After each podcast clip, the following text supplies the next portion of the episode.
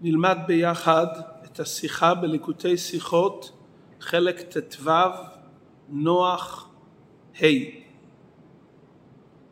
בסיום פרשת נוח מסופר איך שאברהם אבינו, איך שתרח, אביו של אברהם אבינו, מת בחרן. וימת תרח בחרן. כלומר המילה האחרונה בפרשתנו זה חרן.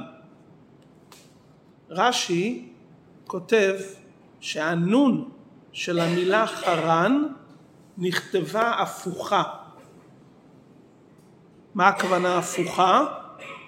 בספרי תורה או בחומשים היה מנהג פעם, ויש חלק מהסופרים שגם היום כותבים כך, שהנון של מילת חרן כתובה באופן הפוך, כלומר ראש הנון כלפי מטה וסיום הנון כלפי מעלה.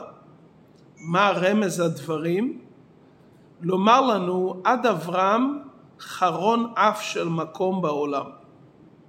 כלומר המשמעות של הנון ההפוכה זה לומר ולרמז שעד תקופת אברהם אבינו היה חרון אף של מקום בעולם. אין קשר בין חרון אף למילה נון הפוכה. הנון ההפוכה רומזת לעד כאן, כלומר עד לכאן. המילה חרן זה בעיר חרן. המשמעות של מילת חרן זה חרון אף. מה הקשר בין חרון אף לפסוק שלנו? אומר רש"י, עד תקופת אברהם אבינו היה חרון אף של מקום, כלומר היה כעס למעלה. הדבר הזה לכאורה לא כל כך מובן. הפירוש רש"י על המילה בחרן, חרון אף, צריך להתאים לפסוק הזה. הפסוק הזה הרי לא מדבר על אברהם אבינו, הפסוק הזה מדבר על תרח, וימת תרח בחרן. מדוע רש"י אומר עד אברהם חרון אף? לכאורה רש"י היה צריך לקשר את זה לתרח. הרי הפסוק מדבר על מיתת תרח, לא על אברהם אבינו, עדיין לא מסופר על אברהם באריכות. הסיפור עם אברהם מתחיל בתחילת פרשת הבאה, פרשת לך לך. רש"י כותב כאן על המילים שתרח מת בחרן, שעד אברהם היה חרון אף. מדוע רש"י לא מקשר את זה עד סיום תקופת תרח? הסבר הדברים, נכון שבפסוק כתוב וימת תרח בחרן. אם היינו מסבירים שחרון האף קשור לתרח, היינו צריכים להסביר ולומר שהחרון אף הוא עד מותו של תרח, כי זה מה שכתוב בפסוק. אבל אי אפשר לומר כך, כי רש"י הרי מסביר בפירושו שתרח זכה לחזור בתשובה זמן רב לפני מותו.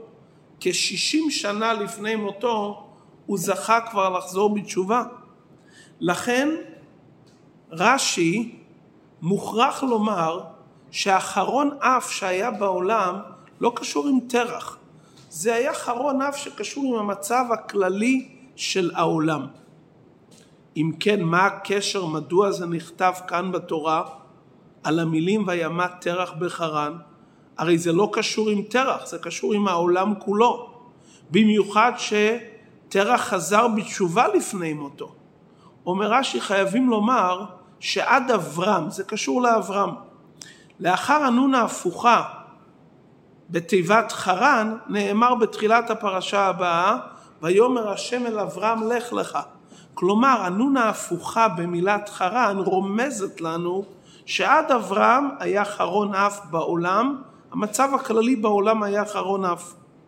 מתקופת אברהם, שאברהם התחיל להעיר, הוא היה יהודי המאמין הראשון שהפיץ אמונה וחסד בעולם, ויקרא שם בשם השם כל עולם, הוא הפיץ את האמונה בהשם אחד, אז הוסר אחרון אף מהעולם. כלומר, הסרת חרון אף לא קשורה עם מיתתו של תרח, אלא זה קשור עם תחילת תקופת אברהם אבינו. עדיין עלינו להבין נכון שהמילה בחרן מופיעה לפני תחילת פרשת לך, בה נאמר ויאמר השם אל אברהם. אבל קשה להסביר שנון הפוכה שבאה בסיום מילת חרן הנאמרת בסיום פרשת נוח תרמז לתחילת תקופת אברהם שמדוברת בעיקר בפרשה הבאה בתחילת הפסוק הבא בפרשה הבאה. הסברת הדברים, מה זה נון פשוטה? מה המהלך של אות נון? נון ארוכה בין האותיות הסופיות עצמן, הנון שהיא ארוכה היא נראית כמו קו ארוך שמפריד בין שני צדדים באופן של הפרדה מוחלטת.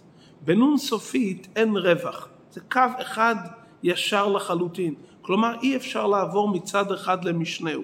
מכיוון שהתורה שינתה דווקא את הנון של בחרן, היא רצתה להצביע שכאן היה חרון אף, אבל רק הנון מעריכים, כלומר, למרות שלכאורה צריכים היו לשנות את כל המילה חרון, שגם היא כתובה בתורה כמה פעמים גם ללא ו', זה שהעריכו באות נון והפכו את הנון ורק את אות נון, זה הוכחה שבאים לרמז שאחרון אף שהיה כאן נפסק בסוף פרשה זו. כי אחרון אף היה רק עד תקופת אברהם אבינו. אם כן, נון מרמזת להפרדה מוחלטת בין שני הצדדים.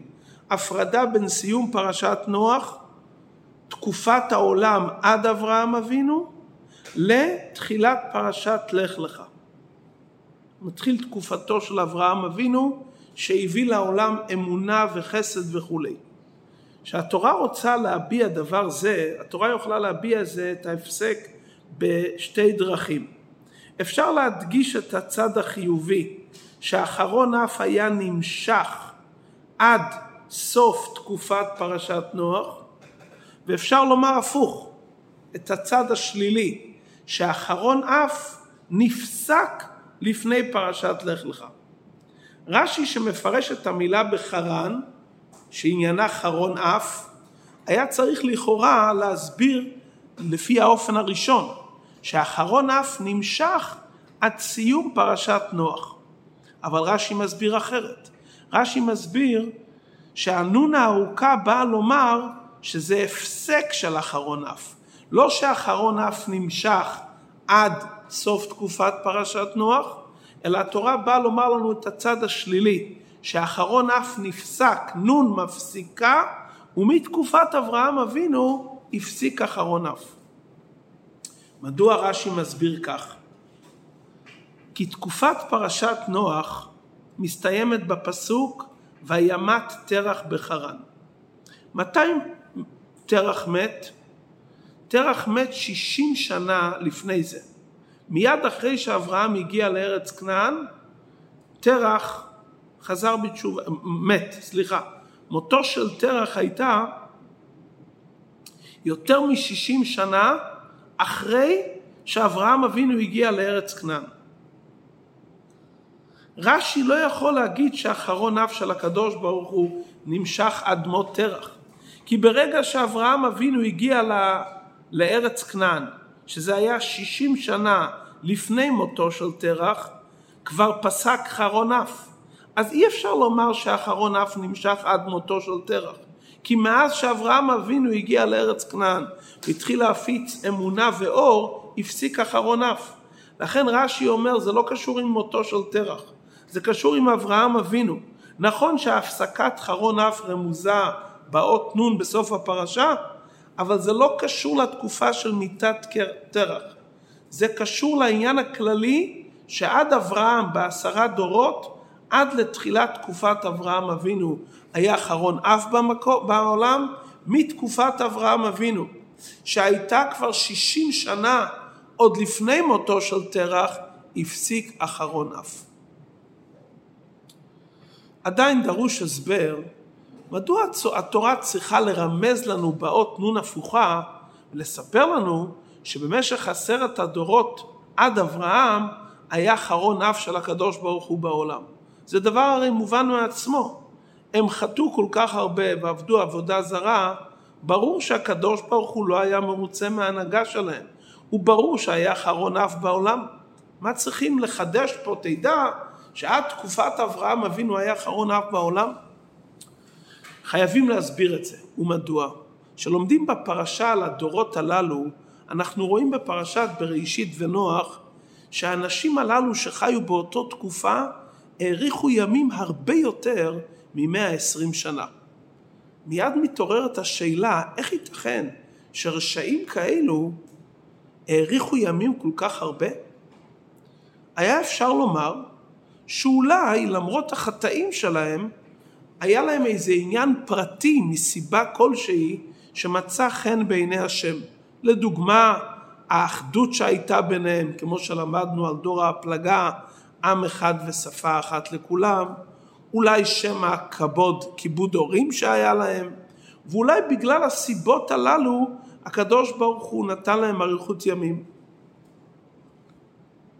אומר רש"י לא, התורה כותבת נון ארוכה לומר לנו שלא זו בלבד שהקדוש ברוך הוא לא היה מרוצה מההנהגה של אותם דורות, להפך, היה חרון אף של מקום. אז נשאלת השאלה, אז איך הם האריכו ימים? על זה רש"י לא מבאר לילד, כי אנחנו לא יודעים על פי פשט מה הסיבה שהם האריכו ימים.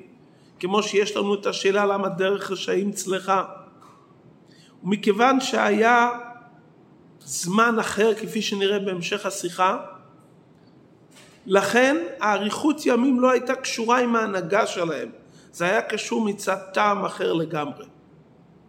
בדרך הפשט, אדם הראשון שהיה יציר כפיו של הקדוש ברוך הוא היה צריך להאריך ימים ביותר, לולי חטא עץ הדת. וכמה שהדורות התרחקו ממנו, הדור נהיה חלש יותר והתקרב יותר לאור החיים שלנו. אז זה היה עדיין המשך תקופת אדם הראשון, אריכות ימים, כי כך היה הסדר הטבעי בעולם, לא מצד איזה עניין שהשם היה מרוצה מהם, אלא פשוט הסדר אז היה אריכות ימים, זה היה דבר טבעי שכולם חיו באופן כזה כהמשך לחיי האדם הראשון. אבל בדרך הפשט רש"י לא מסביר מדוע הם האריכו ימים אותם עשרה או עשרים דורות. אבל בדרך הסוד שבתורה יש איזה הסבר, מה ההסבר לאריכות ימים שלהם. ידוע שבפירוש רש"י יש יינה של תורה. חכמינו אומרים בתלמוד שה-26 דורות שלפני מתן תורה היו ניזונים בחסדו של הקדוש ברוך הוא. מה הכוונה חסדו של הקדוש ברוך הוא? הם קיבלו השפעה מדרגת החסד שלמעלה מסדר ההשתלשלות. הדרגה הזו שעליה נאמר אם חטאת ורבו פשעיך מה תעשה אם צדקת מה תיתן לו זו דרגה כל כך גבוהה שבדרגה הזאת מצוות או עבירות לא משפיעים עליה. כלומר זה מצב כזה שהקדוש ברוך הוא מתרומם וכביכול מוותרים להם כי יש פה כזה דרגה גבוהה שהמעשים, התפיסת מקום שלהם לא, לא תופס מקום. כמובן שיש כאן חרון אף, אבל עדיין אין תפיסת מקום להעניש אותם. לכן גם עוברי עבירה יכולים לקבל חיות מהדרגה הזו. כשם שיש הבדל בין ה-26 דורות לפני מתן תורה לבין הדורות שאחרי מתן תורה, ככה יש הבדל בתוך ה-26 דורות בין ה-20 דורות הראשונים שהם בסיום תקופת נוח לפני תקופת אלפיים שנה תורה לשש דורות האחרונים מאברהם עד משה רבינו שזה כבר היה בדרגה אחרת. זאת אומרת החסד של הקדוש ברוך הוא ללא שום הגבלה החיה את כל ה-26 דורות, אבל עד אברהם, כלומר ה-20 דורות הראשונים, מאדם עד נוח, מנוח עד אברהם, זה היה דרגה אחרת לחלוטין. לכן רש"י אומר במילים חרון אף, למה כתוב אף? חרון. מה הכוונה חרון אף? אלא יש כאן איזה רמז על פי פנימיות העניין מה זה אף. יש כאן חסד שלמעלה מהשתלשלות והמילה אף מרמזת על דרגה של אור שלמעלה מהשתלשלות. המילה חרן, שורש המילה חרן זה אותיות חרה. אנחנו מוצאים את המילה חרה לא רק לגבי וחרה אף, אלא גם לגבי גרון. בפסוק בתהילים נאמר ניחר גרוני. ניחר מסביר רש"י מלשון חרה, כלומר הגרון יבש. שני הפירושים הללו קיימים גם במילה חרן, כפי שרש"י אומר כאן חרון אף של מקום, או פירוש שני חרן עם המילה בעצמה זה בגימטריה גרון. חרן זה אותיות ניחר, זה מרמז לעניין של ניחר גרוני, כלומר הגרון יבש והכל לא יכול לעבור דרך הגרון באופן ראוי. מה ההבדל אם חרן זה מרמז על חרון אף או על ניחר גרוני? גרון זה מקשר בין הראש, המוח ללב. כלומר, ההשפעה שיורדת מהשכל שבמוח אל המידות שבלב עוברת באמצעות הגרון. שהגרון במצב של ניחר גרוני הוא לא מאפשר את ההשפעה של המוח שתרד ללב. זה הגרון. האף לעומת זאת זה מעל הגרון. האף זה דרגה שלא רק היא מעל הגרון, היא גם מעל החוכמה. כי חוכמה זה תחילת העשר הספירות סדר ההשתלשלות. מה שאין כן הריח, כידוע שהריח הוא למעלה מהשתלשלות. זה מה שלמדנו על הריח של הקורבנות והריח של הקטורת. זה ריח שהנשמה נהנית ממנו, עצם הנשמה קשורה עם העניין של ריח. כפי שלמדנו בחסידות, ריח של קורבנות קשור עם הנקב הימני והקטורת קשור עם הנקב השמאלי. על כל פנים ריח מרמז לדרגה גבוהה מאוד שלמעלה מהחוכמה ולמעלה מסדר ההשתלשלות. לכן רש"י אומר פה על דרך הרמז, יש פה עניין סודי, חרון אף. אין הכוונה כאן לחרן מלשון ניחר גרוני, כי מדובר כאן על הדורות שלפני אלפיים שנה תורה. זה אותם דורות שניזונו מחסד שלמעלה מהשתלשלות, למעלה מהחוכמה. אין חשיבות למצב של הגרון שמקשר בין החוכמה ללמטה ממנה. כאן נמצאים בדרגה של חרון אף, כלומר הם חיים מהמקום הזה שלמעלה מסדר ההשתלשלות. זה היה המצב עד אברהם. כל האלפיים שנה הראשונים, אלפיים שנה תוהו, חיו מאור שלמעלה מהשתלשלות, ללא סדר, ללא מצוות, שהתחילו שני אלפיים תורה, תקופתו של אברהם אבינו, הפסיקה הנהגה האלוקית מהמקום של אף, מהמקום של למעלה מהשתלשלות. התחיל סדר מסודר של מדידה והגבלה, מעכשיו כל ההשפעות לעולם חייבות להגיע לפי החישוב של שכל התורה. כלומר האלפיים שנה הראשונים ניזונו מחסד שלמעלה מהשתלשלות, מדרגה של אף שמרמזת על ריח, על דרגה של למעלה מהשתלשלות, ולכן אין לשאול שאלות מדוע האריכו ימים. כי כל ההנהגה שהייתה באותם אלפיים שנה הייתה הנהגה שהקדוש ברוך הוא כביכול אומר איך האנושות מקבלת ממקום שאין שם סדר והגבלה, אין שם עניין של שכל וחוכמת התורה. מזמן אברהם אבינו מתחיל דרגה אחרת לגמרי. גמרנו, כבר אין את העניין של האף לקבל ממקום כזה גבוה. אלפיים שנה תורה שהתחיל בתקופת אברהם אבינו, ירד השפע הגבוה הזה, שנקרא באותיות החסידות אור מקיף, לתוך דרגה פנימית. שהאור הזה שלמעלה מהשתלשלות נמשך בפנימיות, אז כבר אי אפשר שהחיצונים יקבלו ממנו. מדרגת המקיף שמעל ההשתלשלות, הקליפות הטמעות יכולות לנהוג ולשאוב חיות. רק אם זה נמצא בדרגת מקיף. אבל ברגע שזה יורד לאור פנימי, השפע מגיע רק לצד הקדושה. זה רמוז בנון הסופית. הנון הסופית הזאתי, יש בה שני עניינים הפכיים. מצד אחד נון, זה מראה על הדרגה של שער החמישים, מעל מ"ט שערי בינה, הדרגה שלמעלה מהשתלשלות, ששם לא תופס מקום העבודה של האדם, שם זו דרגה גבוהה מאוד. לאידך, נון מסרטטים אותה באופן של רגל ארוכה שמתחילה מלמעלה ויורדת עד למטה מטה. נון סופית עניינה להמשיך את האור הכי גבוה של המקיף ולהוריד אותו, את האור הזה, עד למטה מטה. ואז ברגע שהאור הגבוה הזה מגיע עד למטה מטה, בטלה השפעה לקליפות הטמיות. היא ניתנת רק לאור הקדושה. כי כשהאור הגבוה הזה יורד למטה הוא מכלה את הקליפות. כשהוא נמצא למעלה כולם שווים לגביו ואז הקליפות גם יכולים לקבל כי זה זמן של רם על, רם על כל גויים הקדוש ברוך הוא מתרומם לדרגה כל כך גבוהה שבאותם רגעים כביכול לא תופס מקום מה שקורה כאן למטה. קודשא בריחו סליק לעילה כמו שלמדנו על זמן הגלות שהקדוש ברוך הוא עולה למקום כל כך גבוה ואז כביכול לא תופס מקום, כביכול הוא לא מסתכל ולא בוחן את הדברים איך שהם כאן למטה. אבל שהנון הגבוהה הזאת יורדת למטה מטה, היא פועלת לבטל את הקליפות, כמו שלמדנו מליקוטי תורה על הפסוק, ובו תדבקון. לוקחים את הדרגה הגבוהה ביותר, דבקות מוחלטת, מורידים אותה למטה גם לעולם העשייה, שתהיה כולו קודש להשם, ולא יהיה יניקה לסטרי אחר והחיצונים. זה התחיל בתקופתו של אברהם אבינו.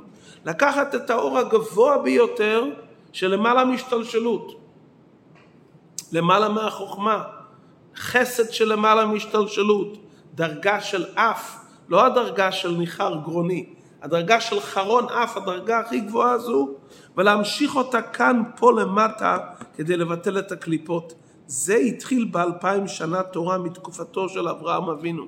כל דבר יש סדר מסודר, מה צריכים ללמוד, מה צריכים לעשות, איך לפעול בעולם.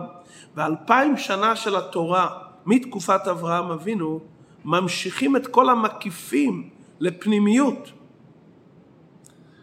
ואז נמשך מקיפים יותר גבוהים, אבל גם אותם ממשיכים לפנימיות, והתוצאה היא שברגע שהמקיף יורד לפנימי, רוח הטומאה האוויר מן הארץ, וזה יהיה בביאת המשיח. שמצד אחד הוא יהיה גם מקיף וגם פנימי, הוא יהיה גם נסיך וגם רואה, אבל הוא ייקח את כל האורות הגבוהים הללו ויכניס אותם בתוך כלים שלא יהיה אפשרות לקליפה לקבל. כי רק מתי שהאור הוא מקיף וגבוה ולא יורד לתוך כלי, אפשר לקבל ממנו. הנקודה הזאת נידונת בהרבה מאמרי חסידות, בדרושי פורים, בקונטרס ומעיין, בהם מבואר שמחיצוניות המקיף שלמעלה יכולים גם הקליפות לקבל. וכל העבודה שלנו זה להמשיך את המקיף בפנימי, כדי שלא יהיה אפשרות של הקליפה להתרומם אם תגביה כנשר, אלא שהכל יעבור דרך ההשפעה הפנימית. לכן הנון מפסיקה את ההשפעה, מורידה את המקום, את האור הגבוה למקום הנמוך, כדי שכולו יהיה קודש, שמה שמאיר במקיף למעלה יאיר גם למטה, ואז לא יהיה אפשרות יניקה לסטרא אחרא וחיצונים כלל, כי כל המקיפים ימשיכו בעניין הפנימי. אם כן לסיכום, אברהם אבינו, ראש למאמינים, שהכריז אמונה בהשם אחד ועבד את השם והתנהג באופן של חסד, הוא סיים את התקופה של האור הזה הגבוה של למעלה מהשתלשלות, שיכול להיות אריכות ימים ונתינת מקום לעניין של קליפה. ואנחנו שממשיכים את דרכו של אברהם אבינו, תפקידנו להמשיך את המקיף בפנימי, כדי שהשפע הטוב יומשך רק לצד הקדושה, וכל הסטראחה יתבטל מן העולם, שהעניין הזה יהיה בשלמות רוח רוח הטומאה אוויר מן הארץ, בביאת משיח צדקנו בקרוב ממש.